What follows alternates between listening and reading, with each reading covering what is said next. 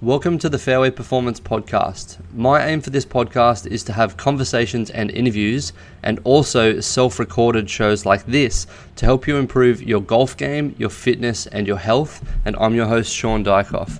Now, on this episode, I want to talk about early extension, and it is it really means a lot to me, and it is a really big issue that I see a lot of golfers face for a number of reasons, which I'll get into a little bit later. But for me in particular, it's something that I've always struggled with with my golf swing, and I see in so many of my clients. I, I feel it is the most prevalent swing fault that we have to deal with as golfers because we just derive so much power from the vertical leap or from the ground reaction forces that we create by pushing our feet into the ground, which has the tendency to extend our hips forwards and, and cause early extension, being the swing fault.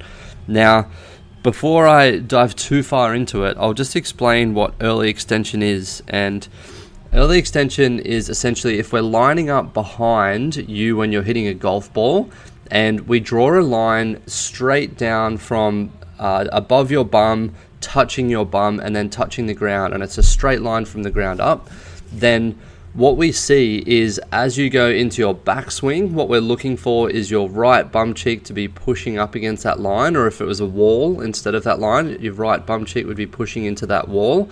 And then as we go into the transition into the downswing, what we want to see is your left bum cheek hit that wall so we don't move off that line or away from the wall if we're using that example. And we rotate through the swing, make impact, and then obviously uh, to our follow through. Now, that is a, a swing without early extension. A swing with early extension, what we're going to see is the right bum cheek probably comes back and will touch that line. But as we go into the transition in our downswing, you'll notice that the hips move forward toward the ball or towards what we're hitting and we move our bum off that wall so our hips extend which then causes a bit of cramping up and the we just run out of room and a couple of things can happen. One is when we get to impact we leave the club face open and we start hitting a big block uh, that just doesn't turn. We just block it and it just stays right for a right hander or stays left for a left hander without too much spin just because we're hitting it with an open club face or if you're like me and you've played a lot of golf, particularly as a kid, and you have really good hand-eye coordination, then what you'll do is you'll turn the you'll close the club face as a way to compensate for this,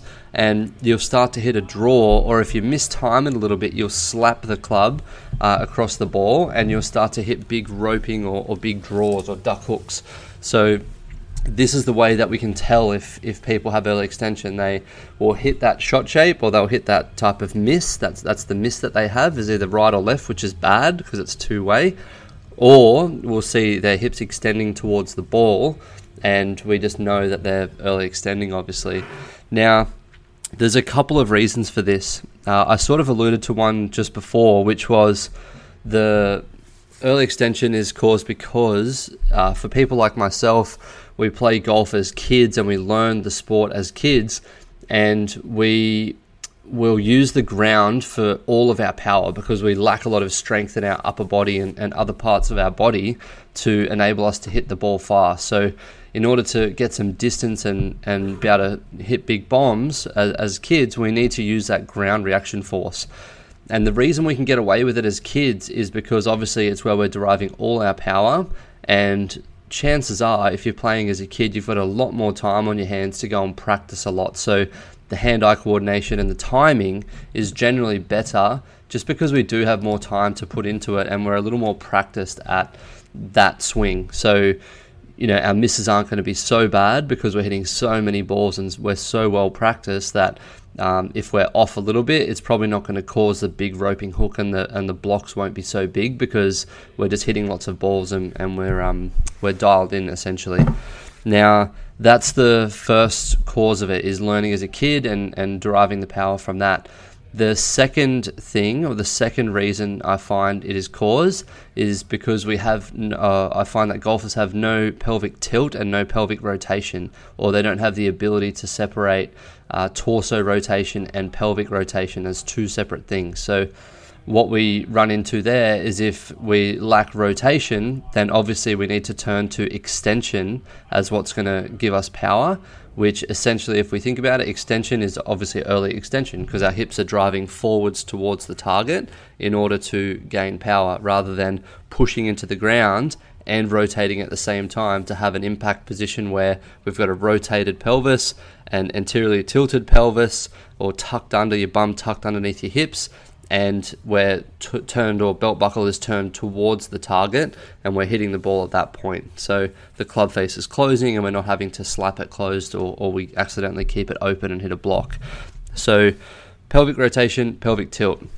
Now I see that in the TPI test a lot uh, in a lot of people who, especially if they're older when they start, you know, if we start golf in our 20s or 30s or even 40s and 50s, which a lot of people do, they will just have these hip issues which are causing these swing faults or, or this swing fault of early extension. So, the best, I'll get to the best exercises and what we can do later.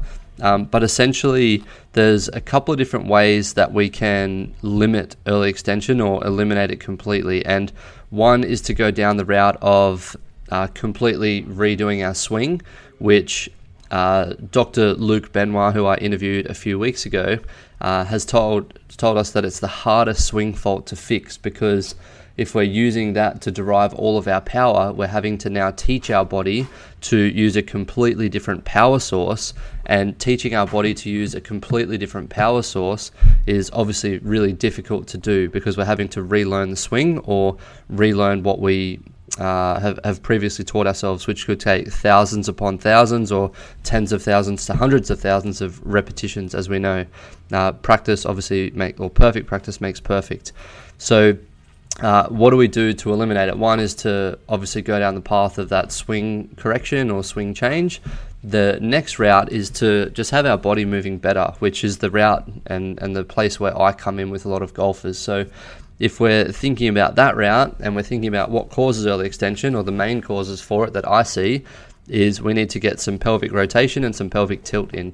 So, what are some exercises that we can use to get that better or, or to make that better and, and eliminate those uh, tight hips or, or the, um, the lack of rotation or dissociation between upper and lower body rotating?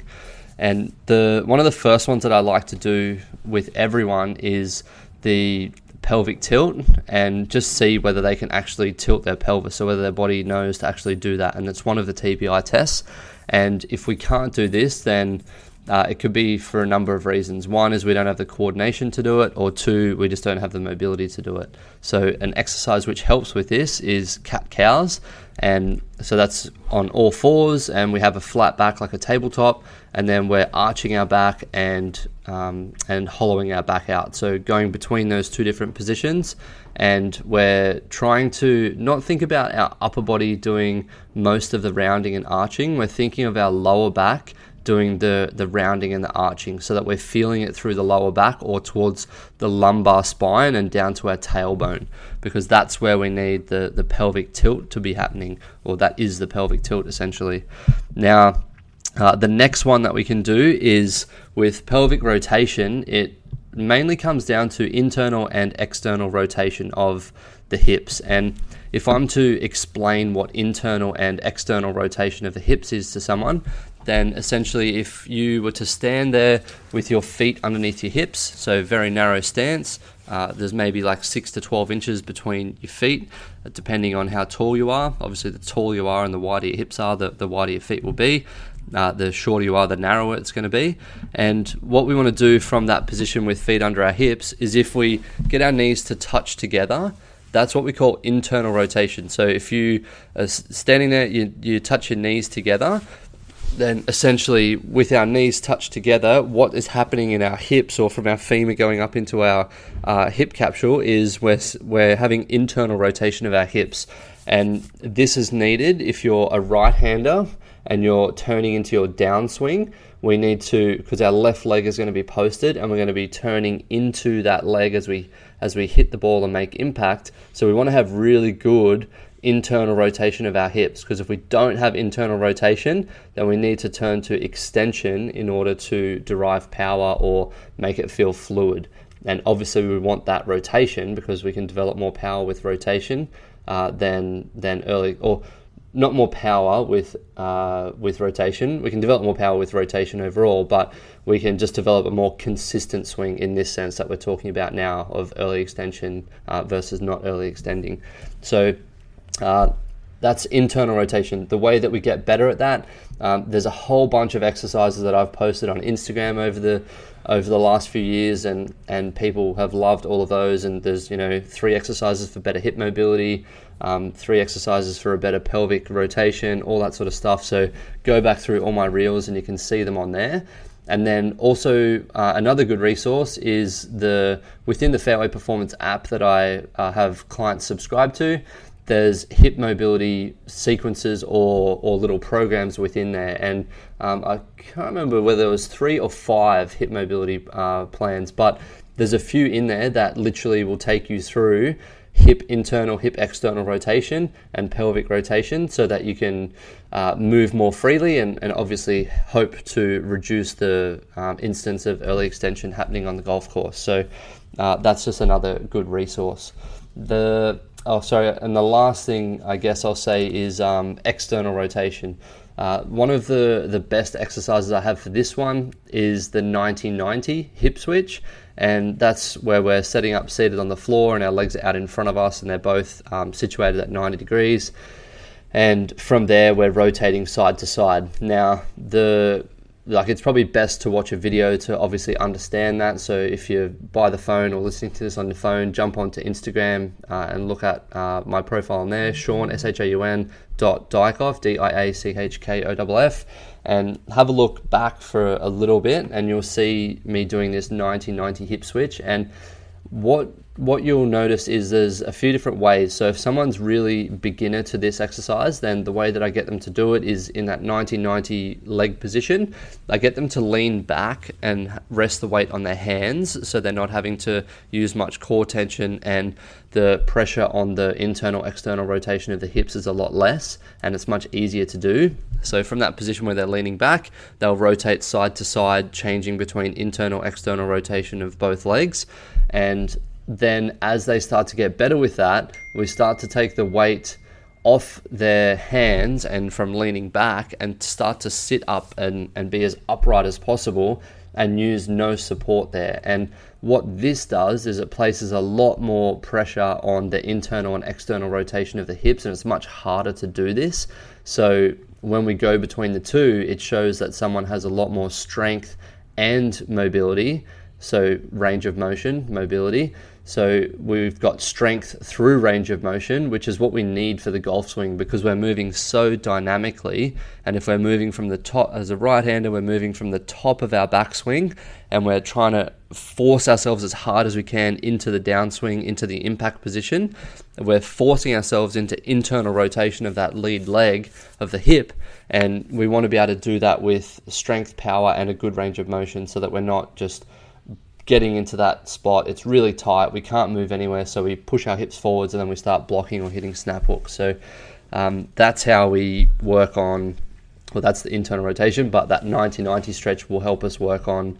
Um, I was saying before an, an, example of an external rotation uh, exercise for the hips, um, but it also covers internal rotation, so you get a bit of a double whammy there. Uh, the next thing, what um, what is this going to mean for your swing? So just like any exercising or building strength or building range of motion, uh, the more freely and the better our body moves through a larger range of motion, and the stronger we are through that larger range of motion, and the more that we can exceed what the demands of the golf swing are, the easier the golf swing becomes, and then we can focus on the cool things like building speed and power within that. So, for someone who's just starting out and they've got this fault, then you don't really want to be working too much on anything other than the correctives that maybe your swing coach gives you and the feels that they give you to um, get you into different positions. But at the same time, working on the mobility and a small amount of strength work to build the range of motion that you are required to reach these positions by your swing coach and also building a little bit of strength there so we avoid injury while we're doing it because obviously, if we're trying to find new ranges of motion or new positions in our swing, it's going to be tough on the body because it's not used to being there, and the stresses are going to be a little higher just because it's not something that is common and our body is used to. So, we just need to get it used to that first and foremost and build the range, but also just be strong there and just do little bits of strength work in the beginning. And then as we start to feel more confident with it and we've built that range of motion and we can move way further that, than that anyway, then we can really start to build up the strength work and build a lot of strength. And then obviously on top of that, layered on would be our speed and power work. And that's where we'll start to notice the huge gains in club head speed, in you know distance off the tee, hitting out of rough much easier. Um, hitting out of bunkers is another thing with extra speed and power. Obviously, it's easier to to dig a ball out of a plugged lie um, rather than taking a few shots to get out of the bunker over the lip. Um, so yeah, just a, a, few benefits there. But essentially, yeah, we're trying to to build the body, and in conjunction with our swing coach, who's helping us to do um, or to put our swing put swing thoughts in our head or to give us feels that we need to be searching for. Um, but yeah, doing them both in conjunction is going to get you the best results. Now, the last thing, so a few resources that I wanted to mention. Now, uh, my TPI have some great resources around this. You can look up their website. Um, I believe it's mytpi.com or tpi.com and you'll see a whole bunch of resources, explanations of this swing fault in particular, uh, or even their Instagram, which is at mytpi, and you'll see a whole lot of content. And they talk about pros who have these uh, swing faults, and um, they've got case studies on Jon Rahm and other tour players that they've worked with over the years. And they're just a great resource for learning about these swing faults and some exercises to help you fix it or, or overcome it and correct it. Uh, the next person I would talk about uh, as a good resource is uh, Dr. Luke Benoit. So dr.luke.benoit, B E N O I T.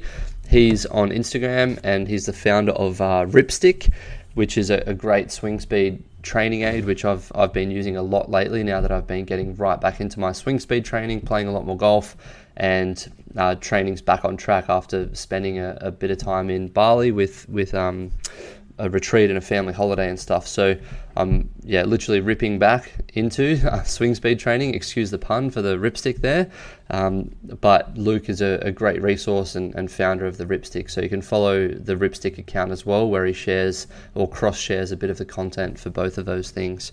Uh, and the last thing is obviously my Instagram, which is maybe where you found this podcast but also the programs that I offer in the Fairway Performance app. And I'm building this out over time to not just be the a resource for training programs for golfers. I'm in the process of building out some articles to go in there to teach people how these swing faults can impact their um, their game and, and what they can do and how the faults occur and, and what's sort of behind it but also uh, to have little programs built on the back of that to fix those uh, particular things so that people can diagnose and assess that they have that thing, uh, that swing fault, uh, whatever it might be, and then they know exactly what they can do to overcome that and start to, to work around those swing limitations and faults uh, by building their body to, to move a little better and, and uh, remove that swing fault and uh, so that's the that's the first thing. Um, the second thing is um, within the app as well. There's also all these uh, tests that are, are, run through a TPI screen, so that you can actually run through them yourself. And I talk you through all of the tests that are in there. Uh, I've broken it down into upper body tests and lower body tests, so that you can see. Um, the one of the big things that TPI say is assess, don't guess, and it's one of the things that I see so many golfers get wrong is they will just guess that they have a particular tight spot or area that they need to work on, and they don't actually know whether that's the thing that's causing the problems. And then they go and work on this thing, they don't see any improvement, and then they say training doesn't work or the gym didn't do anything for me. And it's because when, whenever we have something going on, it's not always the site of the pain or the site of the thing that's going wrong that is necessarily the thing that needs to be strengthened. It's the other areas around it. So, uh, a great example of this is lower back pain. And lower back pain is, uh, sure, in a lot of circumstances, we need to strengthen the lower back, but that would just be taking the approach of to continue them to move the way that we do or continue to do things exactly the way that we do them. If we just had a stronger lower back, we wouldn't hurt it. The other way of thinking is to strip it back a layer further and to think, well, what's causing or what muscles or things are causing me to have to rely on my lower back to work so hard in order for it to now start breaking down and be sore and hurt and painful and everything. And what I say to those people is let's work on the things like obviously your lower back, let's build a bit of strength in that and a bit of resilience so it can handle these loads while we're trying to address the you know the major issue which is not having enough glute strength or hamstring strength to do xyz uh, which is then placing the load on your lower back or not having enough core strength which is then causing you to rely on your posterior chain instead of your uh, abs and, and core muscles to to be braced and the lower back is doing the bracing for you. So um, if we start to look at it in that sense, then obviously we can start to square a lot of these things away, a lot of this uh, poor movement quality from the body. Um, I got a little bit off topic there with where I was going, but essentially, hopefully, I've answered a whole bunch of stuff for you in this in this episode about early extension. So, what is it, and why do golfers have it? Like, what causes it, um, and the reasons why that happens. Um, what you can do to eliminate it. So, just a couple of quick little stretches that you could do um, for internal external rotation, and the cat cows for um, pelvic tilt. And then, um, what does it mean for your swing? Like, what are we going to see? Obviously, an, an, improvement across the board and, and just more consistency, and then the ability to build more speed and power over time because we've got the consistency and we've got less of the swing fault happening. Uh, and then some resources that you can go and check out, which is uh, Dr. Luke Benoit, my TPI, and then obviously my programs online, and my Instagram is a, a great source as well. So I hope you guys enjoyed this episode. Um, if you have any questions that I can use as future topics, if you have any uh, guests that you would like to suggest that I have come on, I actually have one guest definitely lined up for an episode next week, which I'm really, really excited about. And I'm working with another guest who is really, really exciting for me. I'm a bit of a fanboy of this guy who I'm trying to get on.